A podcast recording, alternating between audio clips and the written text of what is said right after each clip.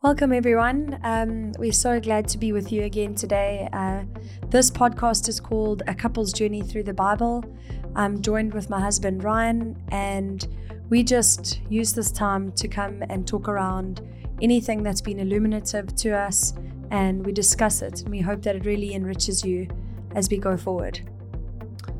Yeah, how's it, Chris? So today's um, verse that I just want to uh, start talking through is comes from John chapter 1 verse 10 and um, yeah I've just been thinking a little bit about as I near 40 and um, I think about our Bible reading over the years Mm. I'm wanting to really take a step back and say what are the things that I have learned what have we learned what have we spoken about?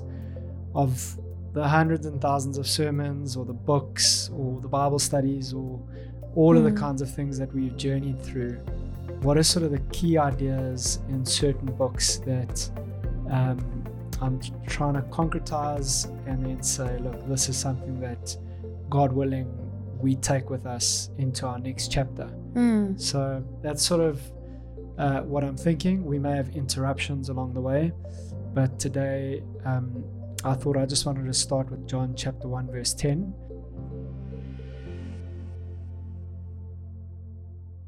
And the verse says this it says, He was in the world, so Jesus was in the world, and though the world was made through him, the world did not recognize him. Um, sure. yeah, and so today is really when I think about the the idea is what is the most important thing in our lives? You know, if you had to ask yourself the question, what do you think is the most important thing in your life? And for me, it's this idea of recognizing Him, Mm. recognizing Jesus, recognizing uh, where He is, what He's doing, what He's saying, how He's leading. Um, I think that that trumps everything. Yeah, sure. I think that, um, yeah, maybe a lot of people would answer, you know, where it's their children or their spouse or their home or their place of living or their job. So I really think like there's a lot of meat to today saying the most important thing between you and I is nothing material it and nothing that we have and not even family related, but it is recognizing his voice. So um, I think sometimes we forget that, but I think that's really important to just sit with for a while and ask uh, maybe people listening, could they agree that that would be the most important thing in their lives? And if not, there needs to be maybe some reflection around that. But um, so yeah, this verse in terms of recognizing God's voice, it seems like quite an abstract concept. What would you do? You have anything that could maybe concretize it and bring it closer to home, and we can maybe start from there? Yeah, so I think years and years and years ago, um, when I was in high school, my mom uh, purchased or got my dad like one of his dream gifts, and um, it was this uh, little car. uh, I don't want to give the name of the car because people in other countries may not know what that car is. But um, it was a car that my dad had dreamt about driving, you know, for many, many years. Mm. um, and through hard work and waiting and patience and sacrifice, my mom was able to get this gift for uh, my Mm. dad, Mm. and we were then invited to sort of a to this um, family lunch at a restaurant. And the way that the the restaurant works is it was sort of on the street, so the car could park in front of the restaurant. And in front of the restaurant, uh, my mom had this car wrapped. I mean, completely wrapped in Oh, a present word. with a bow on the top. Yes. Um, and we were all sitting there on his birthday, and he had come from work. Um, and then next to his plate were keys, was a car key, Oh, yeah. and the key itself was wrapped. sure. Um, and it was an amazing thing to me. I think, you know, maybe like many dads years and years ago with work pressures and things in his Mm. mind, um, he, he kind of just came came in there and was enjoying the occasion. And we we must have been maybe an hour, maybe an hour and a half into it. And all of us were looking at this uh, oh, wrapped gosh. car, not wrapped little present. We were looking, you know, at the key on the table. I even think he picked up the key and was just playing with it in his hand.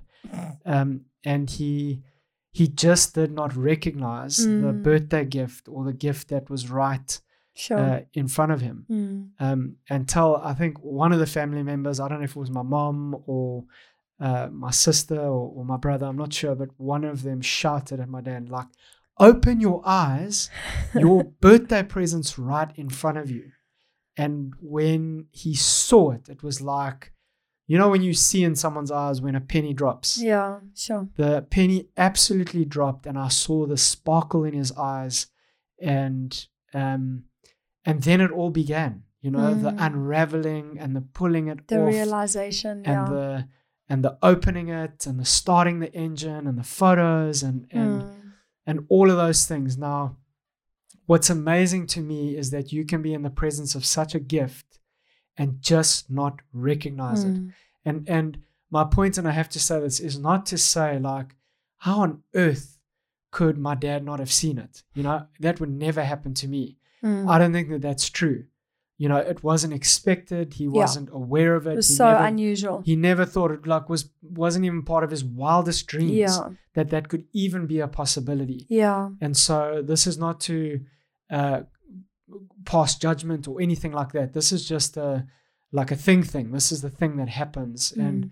the point of my story is that I think when it comes to God's activity in a person's personal life, uh, it it is um, it is so true that many, many, many, many people, including myself, don't recognize it. We don't recognize when God is at work, when God is speaking, when God is leading, Mm. what God is saying. It's Mm. just like it's so often right in front of us, Mm. and yet we we fail to recognize it. Mm. Oh man, that story is pretty perfect in the sense of giving us a picture around, you know, just being so unrecognizable about, about what's blatantly in front of us. I think what a what a if we massage it now and figuring out back to the verse around, well, what has this got to do with God's voice? What I love about the story and as we move into the verse is God is omnipresent and He's all around. So it's not that the gift is there and then we may miss it. It's all around us. We've now got to figure out how do we how do we articulate that voice? Um so the first question that we've got to come to is well how? If he's all around, how do we begin to figure out well is this God or is this something else? Yeah, so you you've got that sense, you know, it says the world did not recognize him. Um, and I think what's interesting is that I don't want to mistake information for illumination. You know, Mm. we we can I I think in church circles in my own experience, we can be exposed to so much Christian content. You know, we can be exposed to sermons and to commentaries and to Bible studies and to podcasts and to books Yeah. um, and to conversations with other people, and still in the midst of this fire hydrant of information coming at us, I think that there's a difference between accumulating a lot of information Mm. And illumination. And I would describe illumination a little bit like popcorn. You, you know, when when when you put popcorn in a microwave and it starts popping, there are moments when when I'm reading God's word or I'm in conversation with someone, um, and it's like popcorn happens in my heart. Mm. And very often in the moment, I won't recognize it, but in my time of reflection, e- even either in the evening or on the weekend or in the morning, uh, I'll be reminded of, oh, I think the Lord was trying to say something there. Mm. And so, you know, for me, it's primarily been through Bible reading. It's it's always been centered around the Bible. And Yeah. There've been uh, verses preached or spoken, you know, and you just sort of go passage by passage, verse by verse. That there'll be an idea there that Mm. it'll be like poof, Mm. and and I'll know in my spirit this is something that I need to journey with and and sit with. I think, wait, Um, on that, uh, you know, just when I camped there, I think that, I mean, you can correct me if I'm wrong, but it has to begin with Bible reading. It has to begin with God's word because um, also so often I've heard people say, well, God told me. And yet it's actually based in feeling and emotion. It's not based in scripture. And I think a lot of people may misread, you know, in their minds and hearts what God is saying. So I think we've really got to encourage ourselves um, and people listening that it's got to be rooted in in the in God's word first in order to recognize what's going on. Yeah. Yeah, I mean there are there is a big debate around this and, and I would say that there there are things like um, solitude, Mm. you know, wise reflection on circumstances, uh, community as you engage with friends. Um, definitely, the book of Acts would make a case that dreaming and visions are things that God's Spirit brings about in terms of direction. But what I would say is, wherever you sit on that spectrum, uh, it won't be against, you know, the, The it won't be opposed to the word of God that that's um, Mm. been written by eyewitnesses. And so Mm. generally that is the plumb line by which we can evaluate um, is this God leading or is this God not leading? Mm. But but in general, I, I would say, you know, how do you recognize um, God speaking? I think that it's not an audible voice, um, but I think that it is. Uh, I think that it is a unique, in your conscience, illuminative moment, Mm. and and it's a little bit hard to describe. For me, it's like when you say to someone, "What does honey taste like?" It's very hard to actually describe what honey tastes like Mm. you can say it's sweet and these things, but to describe it is hard. But you know when you've tasted it. Yeah. And I think the same thing happens when the Lord speaks to our spirits and to our hearts Mm. on things. We will know that was the Lord leading or convicting or encouraging or comforting or rebuking. Yeah. So, something that I've picked up as you've been speaking about how you spoke about this fire hydrant of information, and those aren't bad, but it sounds like we almost need to squeeze that fire hydrant and stop and reflect and listen and pause. Would you agree with that? Um, you know, because I don't want us to continue, you know, stop that fire hydrant altogether.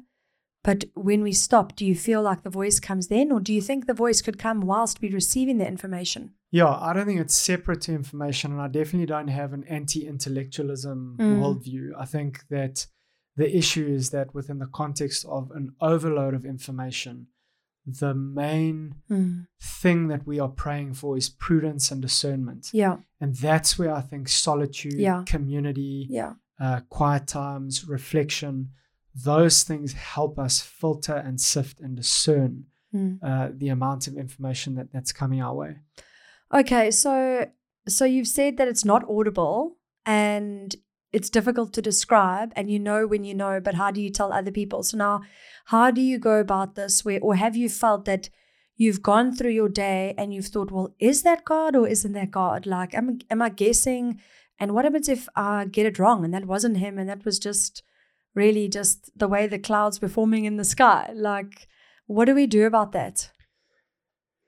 Yeah, I think that that again, you know, this is a verse I, I, I'm I'm Chewing on. I've chewed on for a long, long time, and I'm not like thus says the Lord and this is the way. Mm, I- I'm just saying that it's grabbed my attention enough to say that Jesus was in the world, and though he made the world, Mm. it says here the world did not recognize him.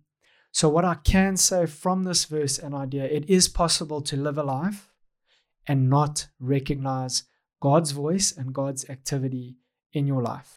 Now, within that context, it can often feel like in our relationship with God that we are guessing. You know, Mm. did God say this? Is God telling me to do that? Should I do this? Should I do that? And I often heard a helpful, uh, well, I heard a helpful illustration saying that God's will is more like a highway mm, and less like a tightrope. So there is freedom, you know, and, and and I think that in this relationship with God by grace and on the grounds of the cross, there is freedom to get it right yeah, and there is freedom to get it wrong. yeah.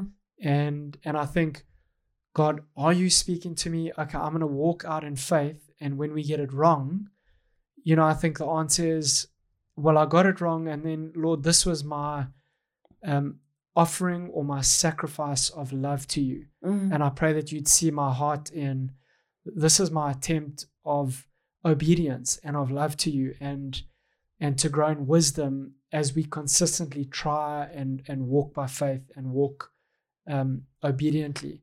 But I think to not be discerning and to not seek God over it and to not Mm. um, uh, um, keep in step with how He's leading, I think there are missed opportunities and discoveries and joys in our lives that that we miss. Yeah. And I think over time, maybe when I'm 80, I'll be able to be more articulate and say that through patterns and through reflection and through patience, Mm. um, you know, being slow to speak and quick to listen, a, a more of a reclined resting, we, we'll spend so much less time fretting and frenetic and so much more time like a skilled archer with years and years and years of walking with Jesus, recognizing his voice. And, you know, one very important thing that I want to say is that there is a promise that, that Jesus has made a promise within this context.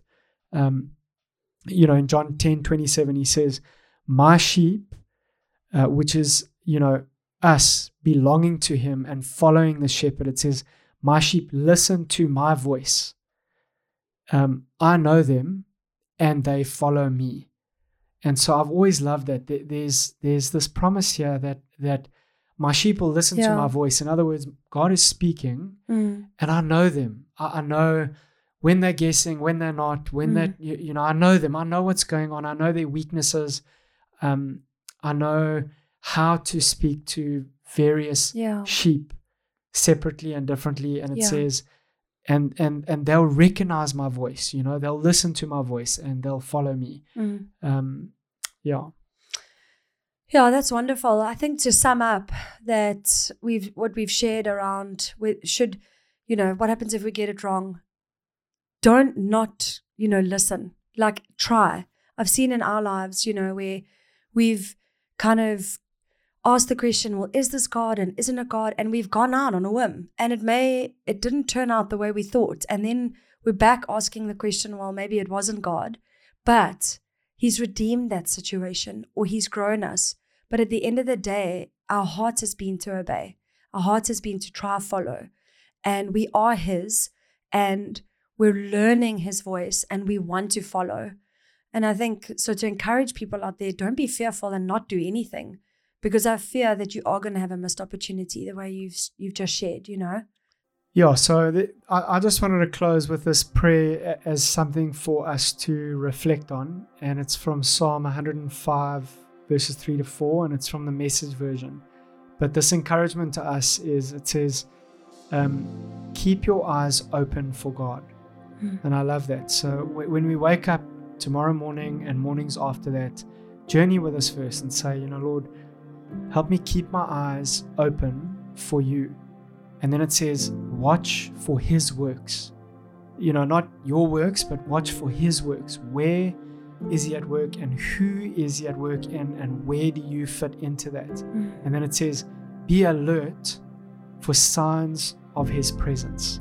And that may be at a national level, it may be at a global level, it may be at a community level within your work, it may be at a family level, and it may be at an individual level. But it's keep your eyes open for God, watch for His works, and be alert for signs of His presence because we do live within the truth that the world did not recognize Him. And that would be a god awful shame if we Mm. got to the end of our lives Sure. And said, God, I did not recognize Mm. where and when you were at work in my life. Mm. Sure, this has been a really wonderful time. Thanks so much, Mara. Um, we just want to reach out and say thanks to everyone who have emailed us via our website. Um, we really appreciate your feedback, and just so you know, we are completely confidential. So, thank you so much for those um, emails. And if you do want to reach out, please go visit us at strengthen.org.za, and we look forward to hearing from you.